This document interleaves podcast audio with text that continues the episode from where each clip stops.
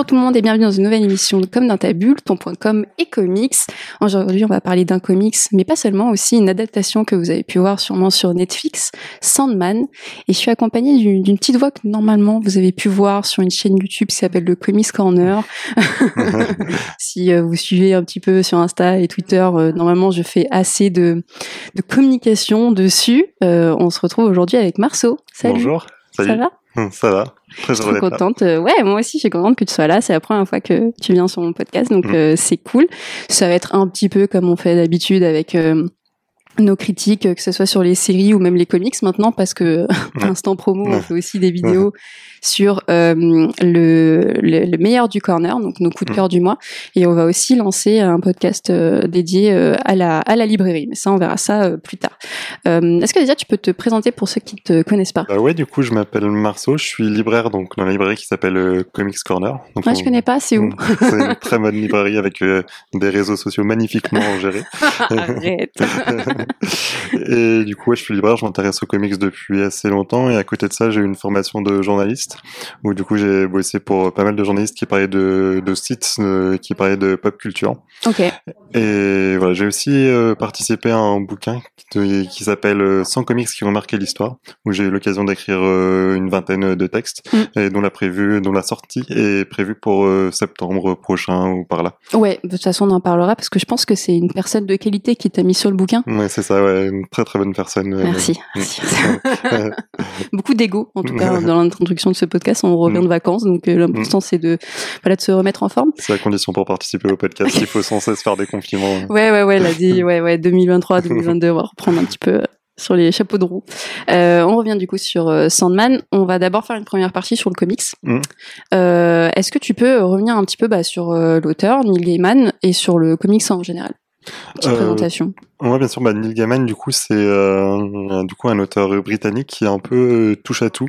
Il écrit, il écrit des romans, il écrit des comics. Et il est, c'est vraiment un gros architecte de la pop culture euh, de ces dernières années, depuis les années 80 en gros. Et ouais, il a la spécificité de vraiment faire des œuvres assez assez complètes où on retrouve plein de thèmes explorés.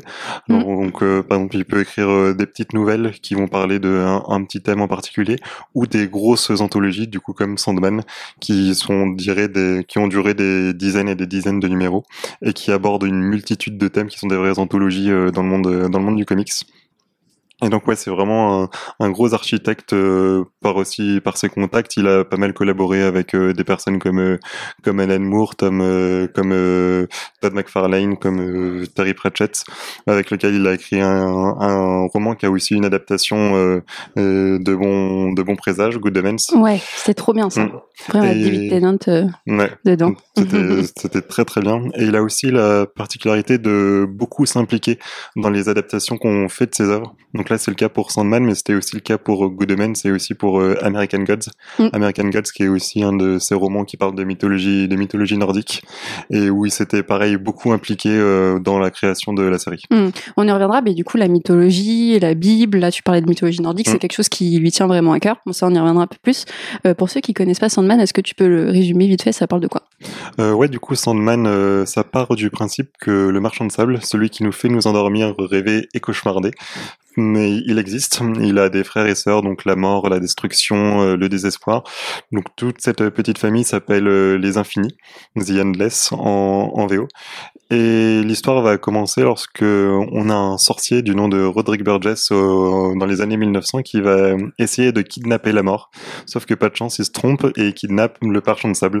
Et ça va provoquer tout un tas de, de désordres. Déjà, les, pas mal de maladies du, du sommeil, des gens qui vont pas pouvoir rêver ni se réveiller. Mm.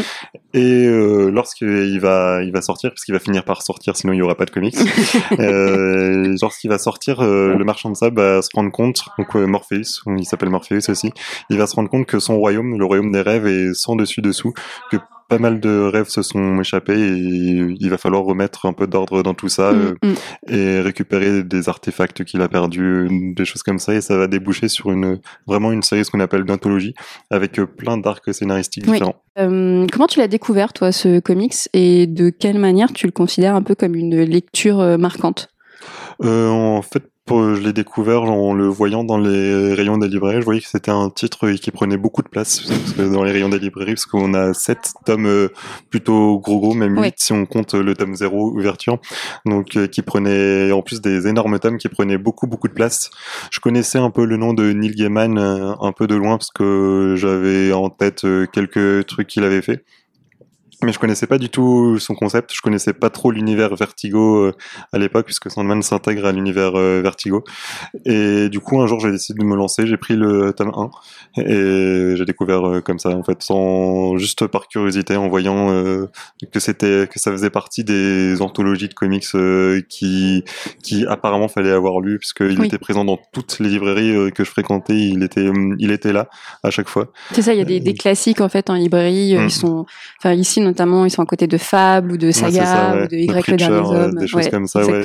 Et du coup, je, en plus, la, le travail de Urban qui est euh, qui fait une très très belle édition à chaque fois avec le dos noir, l'écriture blanche, euh, ça a tendance à t'attirer le regard, à attirer la curiosité, du coup tu as tendance à quand même euh, aller facilement vers vers ces livres-là. Bah, c'est pour ça qu'on aime les comics aussi, c'est pour le dessin, donc ça fonctionne bien. C'est au niveau du scénario, moi je suis j'ai fini l'intégrale tome 1, c'est quasiment parfait en fait sur voilà on disait les multiplicités d'histoires qui qui s'entrechoquent, mm. la qualité des personnages. Pour toi, quels sont les tous ces éléments qui font que Sandman c'est quasiment quasiment le comics parfait?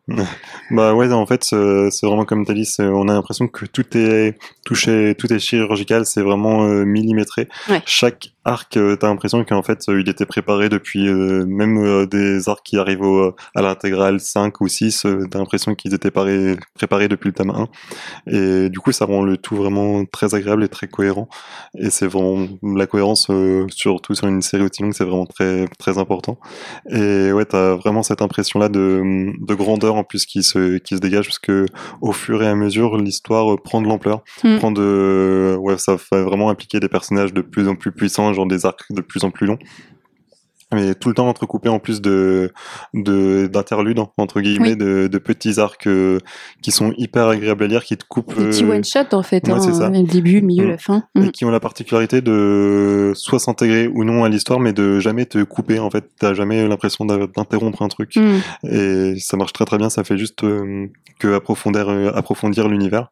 Et c'est vraiment hyper agréable. Toutes, tous les personnages sont vraiment très travaillés. Euh, T'as jamais un personnage où je me suis dit ah bah lui euh, il sert, il sert à rien. ouais ouais. Mm. Même le personnage très très très secondaire. Euh, et mm. du coup les dialogues sont incroyables. Vraiment c'est il y a, y a certaines certains dialogues qui sont parmi les meilleurs qui ont jamais été écrits pour le comics et les dessins sont accompagne vraiment vraiment très bien le, le comics parce qu'ils ont quelque chose d'assez d'assez brut en fait. Mm. en fait Sandman ouais c'est une œuvre euh, le comics assez assez brutal quoi, assez enfin vraiment inspiré gothique quoi. Oui. Et euh, du coup et le dessin participe à ça. Ça peut en rebuter certains ce que ce que je comprends, hein, c'est pas c'est pas facile sur un dessin old school, euh, c'est date de 89, c'est un peu comme euh, je sais qu'il y a des personnes qui ont du mal avec The Dark Knight Returns de Frank mm. Miller notamment, tu vois les, les dessins un peu on n'est plus sur du très fin quoi, on n'est pas sur quelque chose de mm. Très euh, c'est exactement ça, ouais, c'est mm. brutal.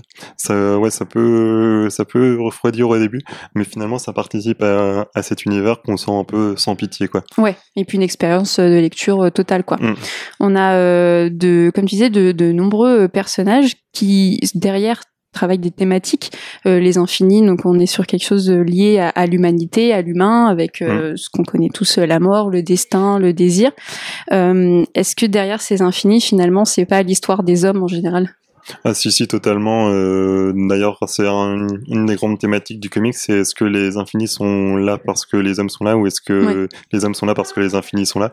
C'est vraiment une des thématiques centrales du comics. Et tout, tout le comics va aussi tourner autour de, du marchand de sable qui apprend euh, un peu l'humanité. Mm. Au début il est vraiment très très éloigné, il, est, il se contente un peu de sa condition d'infini, de, sa, de sa supériorité par rapport aux mortels.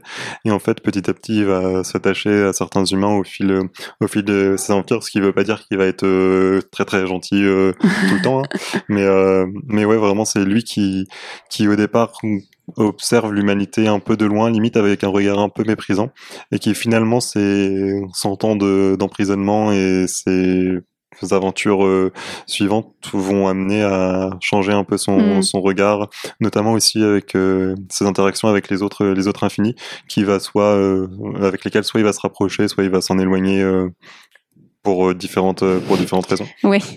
Sans spoiler. Mais, Sans spoiler, ouais, ouais, pour ceux qui ont vu la, la série. Mais j'étais en train de penser dans, dans, dans ce qu'on pense en tout cas du comics ou en tout cas les personnes qui ne connaissent peu ce, ce, ce, cette lecture là et qui disent bon bah le comics déjà c'est du super héros et puis comme du coup c'est du super héros on a toujours le méchant et le héros là, on, on, change complètement. Évidemment, on est sur de l'indé, mais on n'a pas finalement cette notion de d'héroïsme ni mm. de, de, méchant, parce que par exemple, Désir, qui est, qui est, qui est un antagoniste de, de, de, Sandman, a aussi des propres raisons qui lui sont propres, qui est lié aussi à sa personnalité même. Mm. Et euh, Sandman, lui, est très malléable. Il peut avoir des moments où il est sympathique, il y a des mm. moments où il va juste suivre son but. C'est peut-être pour ça aussi que ça marche bien, parce qu'on arrive à se à se comparer à eux et qu'il n'y a pas finalement de, de, de, grands héros.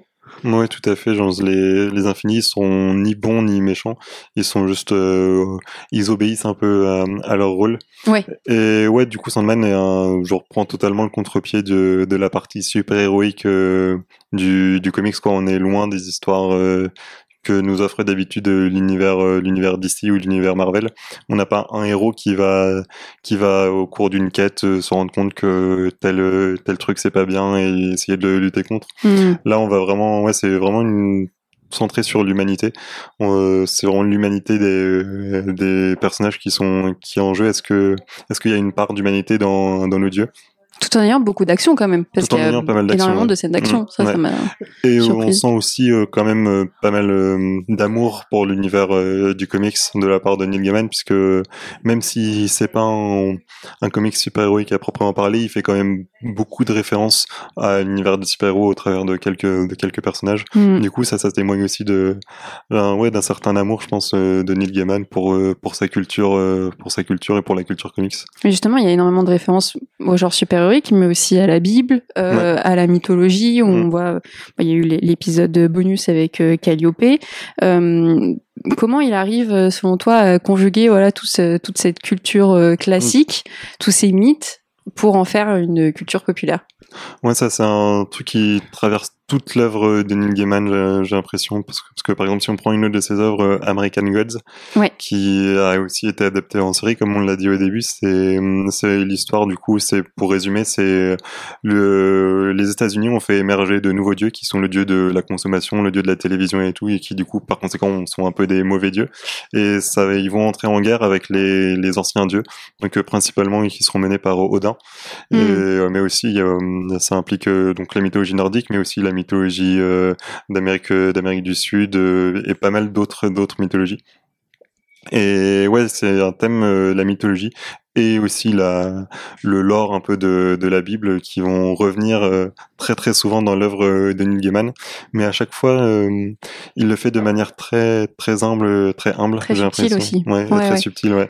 Et c'est jamais gratuit, genre si il va pas, il va pas faire une référence pour faire une référence et regarder, je connais mes cultures, je connais mes classiques, etc. Il va utiliser ça, utiliser ça pour le pour le détourner, l'amener quelque part où on l'attendait pas, et finalement faire une œuvre de pop culture parce que Sandman euh, c'est un comics donc donc une œuvre euh, de pop culture et jamais on a l'impression que l'auteur nous prend nous prend de haut en fait. Mm. On peut avoir certains cette impression-là avec certains films ou quoi qui parlent, qui euh, de temps en temps te calent un personnage de la Bible, tu comprends pas trop pourquoi. Mm. Et jamais avec euh, Neil Gaiman, au contraire, ouais, il, il, utilise vraiment ça pour euh, pour détourner et pour le mettre au service de la culture pop. Et du coup, il se met au service aussi de l'univers Vertigo. Mm. c'est un des comics, voire peut-être le seul, qui est le plus complet et qui arrive à comme ça piocher comme d'autres personnages. On voit notamment John Constantine, mais mais pas seulement. C'est comment comment selon toi il arrive à, faire ça. Ouais, bah il s'intègre vraiment, vraiment hyper bien, ce qui est toujours un peu un challenge, parce que l'univers Vertigo est quand même assez complexe à manier. On sait pas trop, euh, on sait pas trop les règles a cet univers, parce que où ça s'arrête, où ça commence. Ouais, ça. tout est ultra mystique et tout. Et ouais, je pense que Hellblazer, euh, c'est le comics Vertigo par excellence, mais Sandman, euh, ouais, s'intègre vraiment très très bien en utilisant, en utilisant les personnages. Bah déjà, Constantine euh, fait quelques apparitions. On a Lucifer, qui est aussi un personnage qui revient fréquemment dans dans l'univers Vertigo. Et on a toujours l'ambiance Vertigo en plus. Donc l'ambiance Vertigo, c'est l'ambiance ouais un peu un peu crade, un peu sale qu'on retrouve Mm. dans, déjà dans les Blazers, mais aussi dans les dans les Swamp Thing de Oui. de Alan Moore qui et en plus c'est difficile parce que une, la frontière entre l'univers Vertigo et l'univers d'ici est parfois euh, ultra floue on sait pas très bien genre euh, à quel point ça s'intègre ou pas parce que Constantine euh, et Swamp Thing d'ailleurs font fréquemment des, des apparitions dans l'univers d'ici alors Ouais. que on a moins euh, moins ça pour d'autres personnages Vertigo Le- Mhm. par exemple Sandman est déjà apparu euh, dans quelques crossovers avec euh, l'univers d'ici mais c'est c'est rare quand même c'est c'est assez rare mais par contre, ouais, il s'intègre pleinement, pleinement à l'univers, à l'univers Vertigo et c'est une, vraie prouesse, je pense. Hmm, complètement. Toi qui as lu du coup les, les sept intégrales, les sept tomes, euh, comment tu vois l'évolution de ce personnage et de tout l'univers? Hmm, c'est une question, une question compliquée, mais euh, ouais, pour moi, l'évolution du personnage, c'est vraiment euh, le dieu qui va se rendre compte de Qu'il est Dieu. qui est- que ou ou justement l'inverse que en fait il est plus humain que qu'autre chose que lui aussi c'est une créature euh, qui a été créée par euh, par un, Par un dieu unique euh, ouais. au-dessus de lui, ouais. et que finalement il est là que pour euh, que pour servir l'humanité c'est pas euh, les humains qui sont là pour servir les infinis c'est les infinis qui sont là parce que pour servir les humains Hmm, puis ils sont là parce que les humains les humains existent Oui. et c'est je pense tout ce cheminement là qui va qui va parcourir le comics hmm. Euh, on va parler un peu de la série. Mm. Euh, la série, du coup, met, selon moi, en avant et met en honneur euh, le comics. Est-ce que tu as aussi pensé ça, toi, en tant que lecteur, en disant, bon, bah, ok, bon, déjà, on sait que Neil Gaiman a, a travaillé dessus, Mm. mais on nous prend pas pour des débiles, on respecte l'œuvre originale, et il y a une vraie continuité avec la série et le comics. Ah oui, oui, c'est clair, parce que la série prend très au sérieux son, son matériau de base, et même l'améliore, entre guillemets, c'est comme une version un peu euh, 2.0, un peu une version actualisée du comics. Dans le comics, euh, bah, comme on en a parlé dans la vidéo de, qu'on a tournée ce matin, mais il y a beaucoup de, il y a beaucoup de mecs, il y a beaucoup de blancs. Ce que la série essaye de, de changer un petit peu, et c'est bien, surtout pour une œuvre audiovisuelle, de faire Sur une grande plateforme comme Netflix, Ouais, c'est important, surtout le succès qu'il plus a. de représentativité, Mm. genre pour juste pour euh, toucher un large, un plus large public aussi, pour que tout le monde puisse s'identifier à, à certains personnages, c'est c'est important. Surtout que là, en l'occurrence, ça change pas la nature des personnages, ça change pas la nature du scénario. Donc euh, finalement, euh, c'est pas grand chose. pour, euh, pour un peu de représentativité, ça fait ça fait toujours du bien. Et en plus, euh, la série est aussi beaucoup plus douce, beaucoup plus mature Mm. que, que le comics. Ça fait du bien de voir que, en fait, c'est comme si Neil Gaiman avait, avait mûri entre les deux. Mm. Ce, qui est, ce qui est sûr, c'est le cas, parce qu'il a pas le même âge que quand il a écrit le comics. Il, Il, avait, vieillit, pas Ouais, comme c'est les ça. infinis. il avait une vingtaine euh, d'années, j'imagine, quand il a écrit le comics, alors que maintenant, il, il est plus âgé. Du coup, on sent que, ouais, la série est beaucoup moins brutale que, que le comics, elle est beaucoup plus douce, beaucoup plus tournée vers la, vers la mélancolie et beaucoup plus tôt euh, vers l'humain. En Mm. fait, dans le comics, ça met quand même un peu de temps avant que Sandman Oui. se remette en question, se, se pose des questions sur l'humanité, etc. Oui. Là, ça va arriver pratiquement directement, en fait, dès qu'il va sortir, euh, grâce notamment au personnage de Lucienne. Oui. Lucien dans le comics. Et, euh, Et la mort aussi, sa sœur qui va l'aider ouais. aussi à se rendre compte. Et du coup, on va, ouais, vraiment, on va se tourner beaucoup plus tôt vers ces questions-là, vers les questions, euh, ouais, un peu philosophiques de l'essence de l'être humain. Est-ce que lui, pourquoi est-ce que lui existe? Pourquoi est-ce que les humains existent? On va vraiment tout se tourner tôt vers ces questions-là, alors que dans le comics, on tourne quand même au début pas mal sur les questions de sorciers, de magie noire, etc. Oui. que Sandman doit contrer. Euh, alors c'est quand même très bien, mais euh, mais ouais, il y a ces questions-là beaucoup plus tard. Hmm. Et du coup, ça fait, ça donne un côté vraiment très agréable à la série. Aussi plus grand public, hein. l'idée aussi Mm. c'est de, de, mettre cette adaptation euh, au goût du jour. Oui, Et je ça. pense que ça permet aussi de faire des ponts, c'est-à-dire qu'on n'est pas comme sur de l'animé où c'est un copier-coller Mm. euh, du produit original. Là, il y, a une- il y a une différence qui fait que voilà, on peut peut-être euh, plus s'attacher au personnage, plus à l'histoire, et puis ensuite avoir une, une autre euh, une autre lecture avec Mm. le comics et partir un peu plus sur euh, les mythologies, les infinis et, et l'action pure et dure, parce que finalement dans la série, il y a, il y a hum, moins d'action, c'est moins virevoltant, Oui. euh, parce que l'intégrale tome 1 reprend en fait. euh, la saison 1 et euh, voilà c'est beaucoup plus euh, puissant dans le comics c'est plus violent aussi notamment euh, l'histoire du petit Jed qui se fait qui se fait emprisonner par son oncle et sa tante. Voilà non moi je sais que je l'ai lu il y a pas longtemps que ça m'avait vraiment marqué là on va dire c'est beaucoup plus plus adouci ouais ouais. Mm. mais oui. Oui c'est clair que c'est beaucoup beaucoup plus soft et mais du coup c'est aussi bien parce qu'ils ont aussi simplifié certaines certaines intrigues. Oui. mais pour les rendre plus accessibles et du coup peut-être un peu meilleur parce que le comics Sandman est quelque chose de très exigeant. Genre, tu dois lire absolument tous les numéros et, de manière très attentive si tu veux bien comprendre, euh, si tu veux bien comprendre toutes les tous les ressorts de l'intrigue.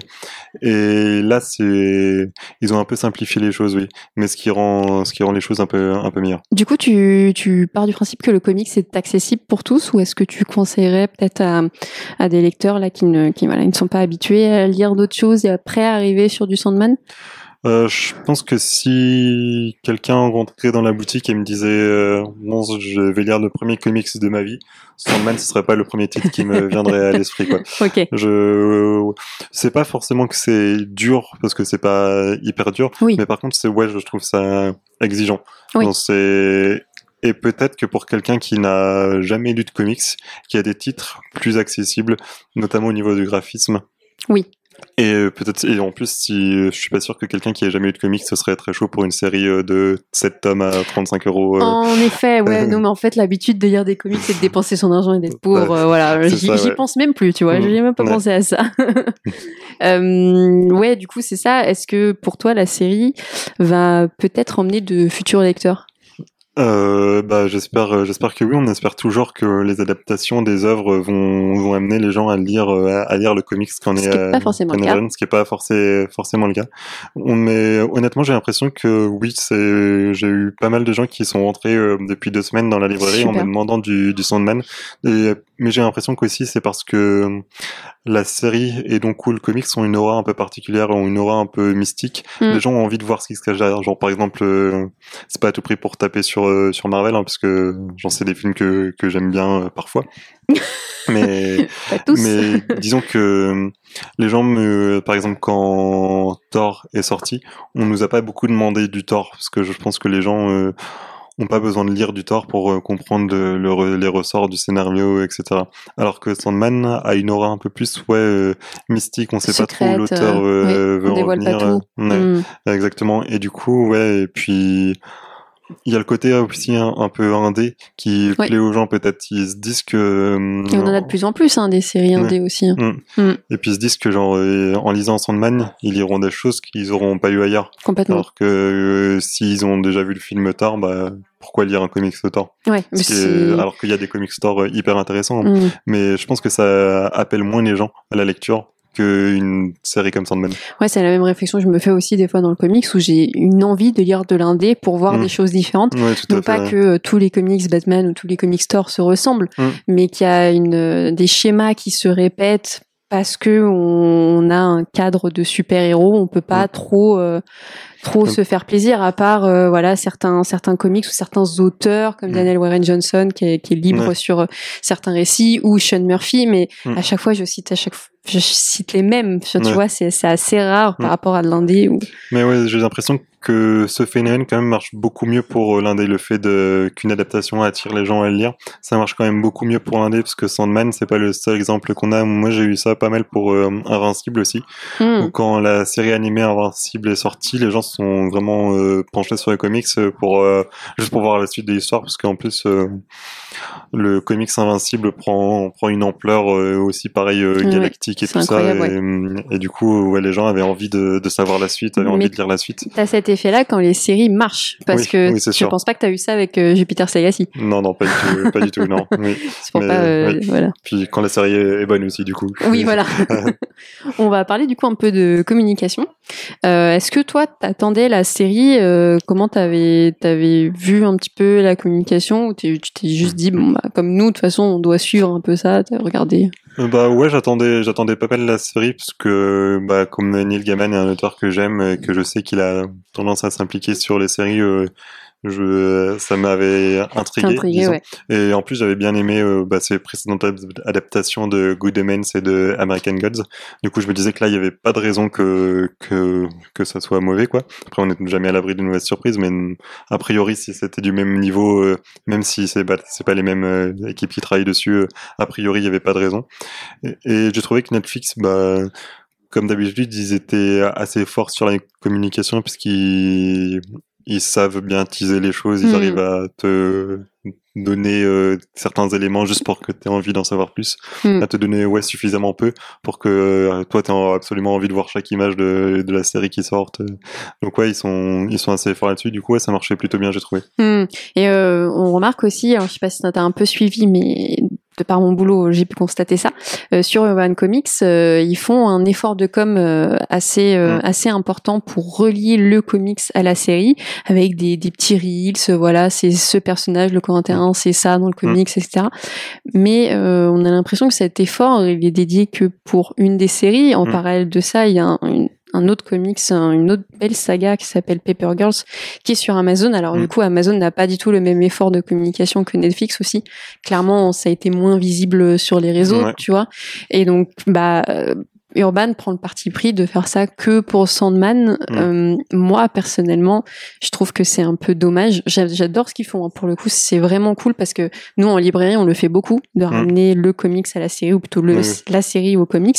Là, que l'éditeur aussi euh, bah, le met en avant, bah, ça Mm. pousse encore plus. C'est peut-être aussi pour ça que les gens viennent euh, en librairie l'acheter, mais c'est dommage aussi pour Paper Girl. J'en oublie peut-être d'autres, tu vois, d'autres Ah oui, d'autres séries euh, adaptées, mais je pense que la communication de Netflix fait que les gens ils vont plus par rapport à la communication d'Amazon Mm. et qu'Urban prend un parti pris de communiquer que sur. euh, Ah oui, c'est clair qu'ils ont clairement pris le parti pris de mettre en avant Sandman, ce qu'ils n'ont pas du tout, du tout fait euh, avec Paper Girls, mais pas du tout. Mais Amazon aussi, en même temps. Enfin, moi, quand je me connecte sur Prime pour aller voir mes épisodes de Doctor Who, je vois jamais euh, mis en avant Paper Girls. Je vois que des pubs pour euh, le Seigneur des Anneaux, euh, Oh, les Anneaux de pouvoir. mais tellement. Non, mais déjà, c'est pas le sujet, mais la plateforme Amazon. Oui. Déjà, Oui. j'ai l'impression que c'est un labyrinthe. En fait, je m'énerve et je sors d'Amazon parce Mm. que je, je déteste le, le, le- la plateforme, l'interface. Et en fait, tu le vois que ça n'a pas Mm. été refait ailleurs parce que Disney, quand a sorti sa plateforme, Disney, c'est quasiment du Netflix. oui, oui, totalement. Oui. Tu vois, sur les menus, sur les catégories. Mm. euh, donc, je pense qu'il y a ça aussi qui est un peu problématique. Ouais, déjà, et puis ouais, t'as jamais, euh, t'as jamais Paper Girl mis, mis en avant, quoi. Vraiment, euh, si j'étais pas euh, descendu dans les tréfonds euh, du, du catalogue, je serais jamais tombé sur euh, ah tiens, il y a une série Paper Girls. Mais en plus, euh, enfin, moi je le euh, sais parce que j'en ai déjà parlé avec quelques clients et tout, mais quelqu'un qui travaille pas dans le milieu du comics ou dans le milieu du livre en général, comment il peut savoir qu'il y a une série Paper Girls Ouais. à moins d'être tombé dessus sur une pub au hasard sur Facebook ou quelque Ouais. chose comme ça? Enfin, franchement, c'était même de la part d'Amazon, ouais, il y a eu aucune communication. Et ce qui est ce qui est dommage en plus. Enfin, je- du coup, je l'ai pas regardé la série Paper Girls, mais en tout cas, le comic c'est vraiment très très bien et mérite beaucoup beaucoup d'attention. Complètement. Brian Kevogan, c'est euh, c'est ouais vraiment pareil un gros gros architecte du comics indé de ces Mhm. dernières années.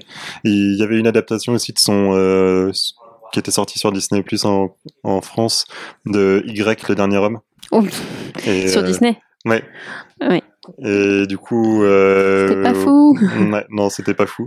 Mais pareil, du coup, j'ai l'impression que c'était un peu passé euh, à la trappe. genre, euh, Ah oui, complètement. Complètement. Et ouais, c'est c'est dommage parce que, enfin, si ouais, il faut il faut vraiment lire aussi Y la dernière homme et, euh, et Oui. Paper Girls. Complètement. Et pour, euh, enfin, pour rassurer, je sais pas si ça rassure, mais en tout cas, moi, euh, j'ai très envie et ça va se faire un podcast sur Paper Girls. Du Mm. coup, il y aura Marie-Paul Noël qui viendra euh, en parler. Euh, je sais qu'elle avait râlé sur Twitter Ouais. parce que tout le monde parlait de Sandman et qu'on a quand même une série qui, voilà, qui valorise quatre jeunes filles, euh, en plus qui font, qui, qui font un métier d'homme et dans un, en plus dans un road trip assez fou. Mm. euh, Enfin, si tout le monde a aimé Stranger Things, là tu peux que aimer Paper Girl Ah parce que c'est pas que ça. En plus, c'est ça va beaucoup plus loin.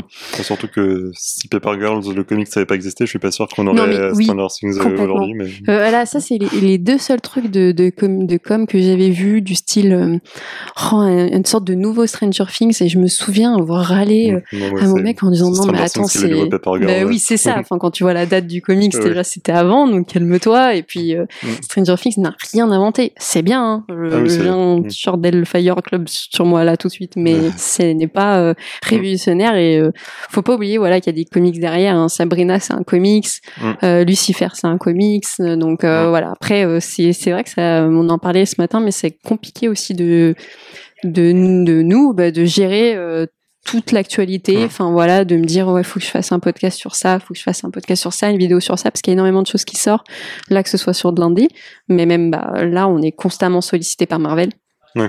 et la plateforme Disney avec ses séries euh, et ses films euh, tous les deux ouais. mois là on a Mm. on avait regardé je sais pas si tu été là mais avec Jimmy on avait regardé le programme de l'année prochaine Mm. il y en a un tous les mois Non, oui, c'est ça, ouais. Donc, entre DC et Marvel, euh, c'est ça un tous les mois, ouais. Voilà, donc en fait, euh, trop sur YouTube. Euh, bah, pour finir, en une phrase, pourquoi il faut lire Sandman? Euh, il faut lire Sandman parce que c'est sans doute une des œuvres les plus complètes de Neil Gaiman. Là, on retrouve la quintessence de son œuvre. Et donc, euh, lisez-le. Oh là là, cette conclusion, cette fin, cette chute. Non, bah écoute, tu as, tu as bien joué le jeu d'une phrase, tu m'as pas mis le virgule, tu m'as pas dit juste c'est bien. Attention, Marie Vautrin de Pika Édition, je ne te juge pas. Mais écoute, merci Marceau, c'était Avec trop plaisir. cool. Tu Ouais, reviendras Très cool, avec plaisir. Trop bien. De toute façon, t'as pas le choix parce que on, on se revoit. Bah écoutez, vous le savez, euh, je peux que conseiller le comics, ou en tout cas j'en reparlerai euh, sur les réseaux sociaux. Je- on va revenir aussi pour parler de Paper Girl, comme je disais, avec euh, Marie-Paul Noël. Et puis je vous dis à bientôt pour un nouvel épisode. Au Salut. revoir.